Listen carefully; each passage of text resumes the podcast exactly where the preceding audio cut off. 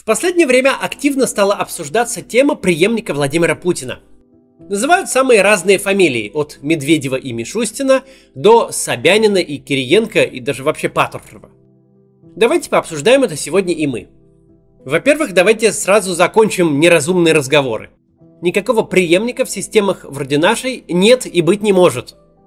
А чтобы ответить на вопрос «почему», придется немножко рассказать об устройстве государства.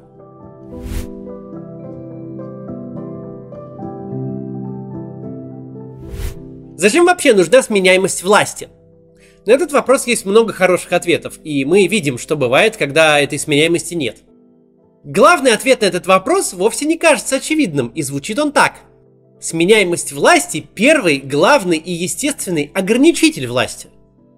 Чтобы сменяемость власти у вас получилась, чтобы власть менялась регулярно и мирно, чтобы система продолжала работать, вам нужна процедура этой сменяемости. Вам нужны конкретные правила, по которым одни люди сменяют других у власти. При этом не важно, что это за процедура в точности. В монархиях это престолонаследие, в демократиях это выборы. Пусть это будет хоть аукцион или кулачный бой. Это не имеет значения.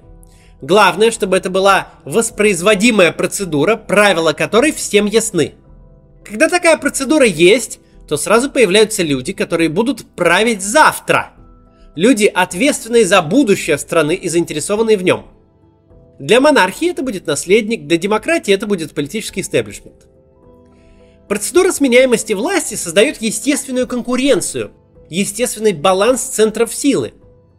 Потому что действующий президент, ну или король, в общем-то становится хромой уткой прямо в момент вступления в должность, ведь он уйдет в случае демократии или умрет в случае монархии какой-то предсказуемой перспективе. А те люди, которые будут принимать решения после него, ведущие политики с лучшими электоральными перспективами в случае демократии и наследники в случае монархии, это все не менее, а скорее и более значимые фигуры. Ведь они приходят, а нынешний уйдет. Они будут отменять его решения, а не он их. Первое, что делает любой диктатор, он разрушает систему передачи власти – не потому, что его очень заботит, что будет после его смерти, а потому, что любой завтрашний лидер – это угроза уже для дня сегодняшнего. Это главная оппозиционная сила. Причем сила с реальной властью, которую никакими фальсификациями не победишь. Любой реальный принц и его окружение в любой момент времени могут сказать «Папа, ты захватил Крым!» Папа сейчас с этого сливки, конечно, соберет, а с последствиями-то разбираться мне? Может быть, Лучше папе устроить табакерку? Может, дешевле избавиться от папы, чем разгребать такое наследство? Именно по этой причине любые монархи, которые хотели стать диктаторами, а в нашей истории это Петр I и Иван Грозный, так вот такие монархи всегда расправляются с собственной семьей и максимально устраняют всю старую аристократию от власти, заменяя ее зависимой от них политической элитой. Потому что до тех пор, пока существуют реальные преемники, никакой концентрации власти в одних руках быть не может – и любой реальный преемник Путина тут же станет новым Путиным. Старый Путин это очень хорошо понимает, как и все окружение его. Реальный преемник моментально, помимо своего желания, сформирует вокруг себя круг людей, заинтересованных в том, чтобы он пришел к реальной власти прямо сейчас, а не тогда, когда Путин умрет или утратит какую-нибудь дееспособность. Представьте себя на месте любого олигарха, любого силовика, любого человека, на ресурсе которого держится власть. У вас есть диктатор, который э, уйдет. Уйдет годом раньше или позже, это не суть важно. Не бывает действующих руководителей больших государств старше 90 лет. Да и старше 80 это не очень-то. А значит, э, уйдет он в очень обозримой перспективе. С другой стороны, у вас есть кто-то, кто точно займет его место, преемник. И у вас есть властный ресурс, финансовый или силовой, который хочется сохранить, а вот сесть в тюрьму в рамках антикоррупционной кампании при новом режиме совершенно не хочется. Так вот, чьи решения вы будете выполнять? Кого вы будете поддерживать? Того, кто уходит или того, кто приходит? Кажется, ответ на этот вопрос очевидным. Короче говоря, в режимах типа нашего появление любого Путина номер два приведет к тому, что Путин номер один в лучшем случае превратится в чисто номинальную фигуру, которая царствует, но не правит. А в случае более реальном Путина номер один отправят на пенсию, чуть раньше или чуть позже, с тем или иным почетом более живого или менее живого. Но это уже все детали. И если кто-то сомневался, что это работает именно так, и всегда так работало, и будет работать всегда в будущем, достаточно взглянуть на события в Казахстане начала этого года. Они ясно показали, что бывают в политике правила, которые работают всегда. Ведь все было так хорошо. Перепридумали президентскую должность, забрав у нее ряд самых важных, в первую очередь, кадровых полномочий. Отдали их в пользу никем не избираемого Совета Безопасности, во главе которого стоит великий Елбасы – который может сидеть до тех пор, пока смерть не разлучит его с благодарным народом. Этого Елбасы, лидера нации, вписали прямо в Конституцию, чтобы уж наверняка исключить его из всякой политической борьбы. А что в итоге? В итоге Такаев занял должность номинального президента в марте 2019 а через три года от правления Назарбаева ничего не осталось.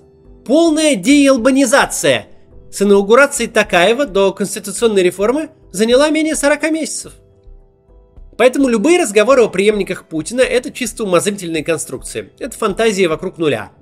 Это все равно, что с другом обсуждать мечту открытия собственного бара. Вы оба знаете миллион и одну причину, почему этого никогда не будет, но языками почесать об этом приятно. И важно держать при этом в голове реальный факт, что никакой бар открыт не будет, и никакой человек после Путина не будет преемником Путина. Путин сам сделал все возможное, чтобы окружить себя – примерно равновесными группами интересов, которые ненавидят и боятся друг друга. Намного больше, чем хотят э, Путина скинуть. Вся система стоит на том, что в тот самый момент, когда хоть кто-то из них захочет извергнуть из себя преемника, их тут же сожрут остальные, пока их самих не сожрали. А их сожрут обязательно, стоит этому преемнику прийти к власти, поэтому побыстрее надо сожрать преемника. Такая вот конструкция.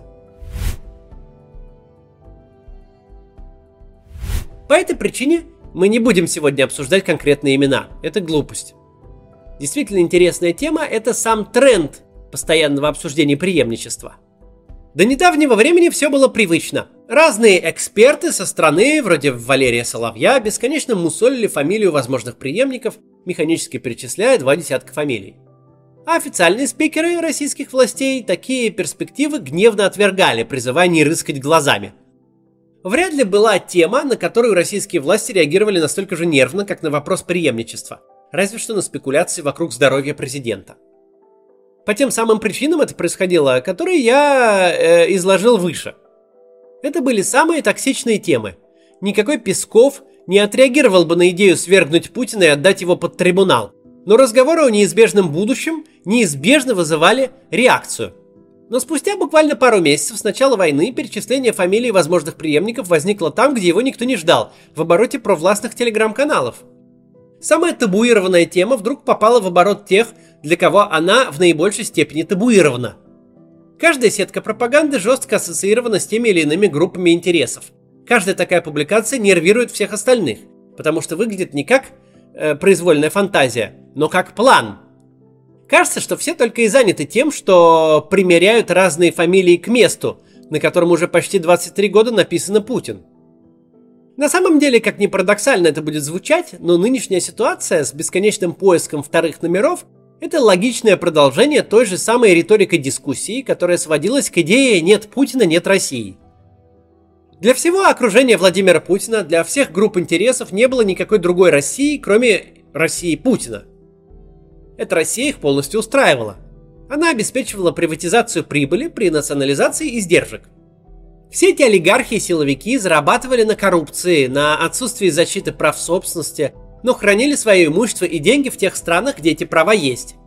И свое будущее, и с будущее своих детей они связывали вовсе не с Россией. В той самой сказке про вершки и корешки эти люди всегда получали самую лучшую часть. Они выигрывали без правил, а хранили по правилам. И никакой раскол элит в такой ситуации просто невозможен. Невозможно себе представить, чтобы элиты, которые в любой системе находятся в выигрышном положении, такой системе, где они выигрывают всегда и на всем, были чем-то недовольны. Смена дискуссии с «никого кроме Путина» на «а кто будет после Путина» – это буквальная иллюстрация смены настроений. Настроений с «без Путина нас ждут большие проблемы» на настроение «Вместе с Путиным мы из созданных им проблем не выберемся». С нет варианта избавиться от Путина так, чтобы сохранить себя, на мы не сохраним себя, сохранив Путина.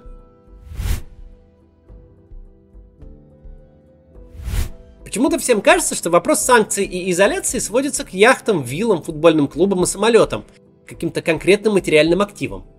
Но вопрос совсем не в них. Деньги дело наживное и плюс-минус понятное.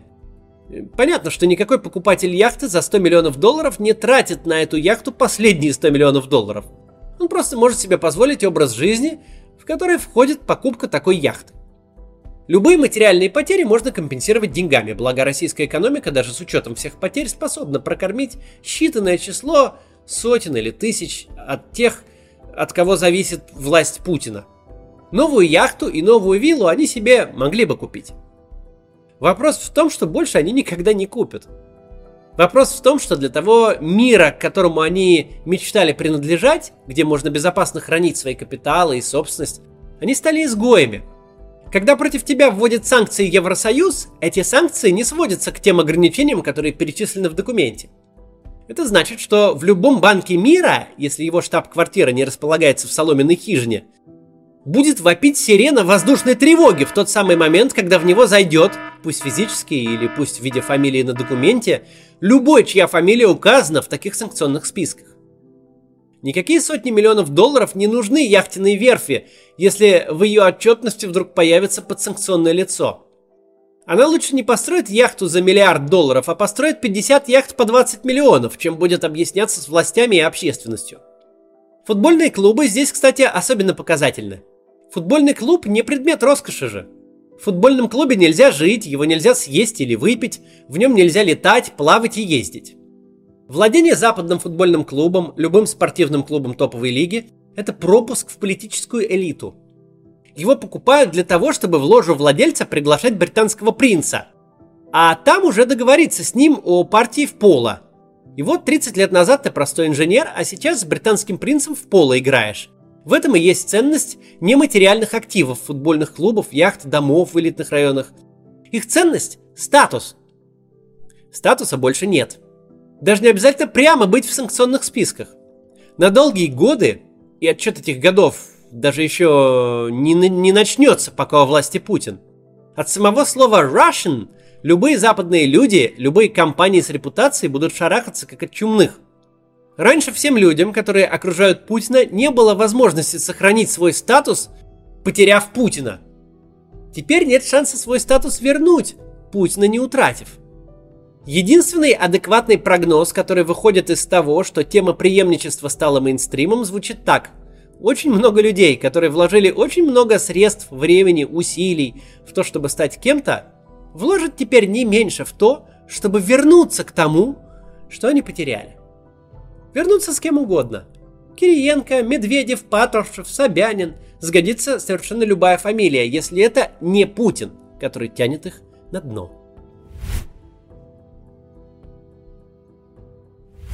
Мы не знаем, что будет после Путина.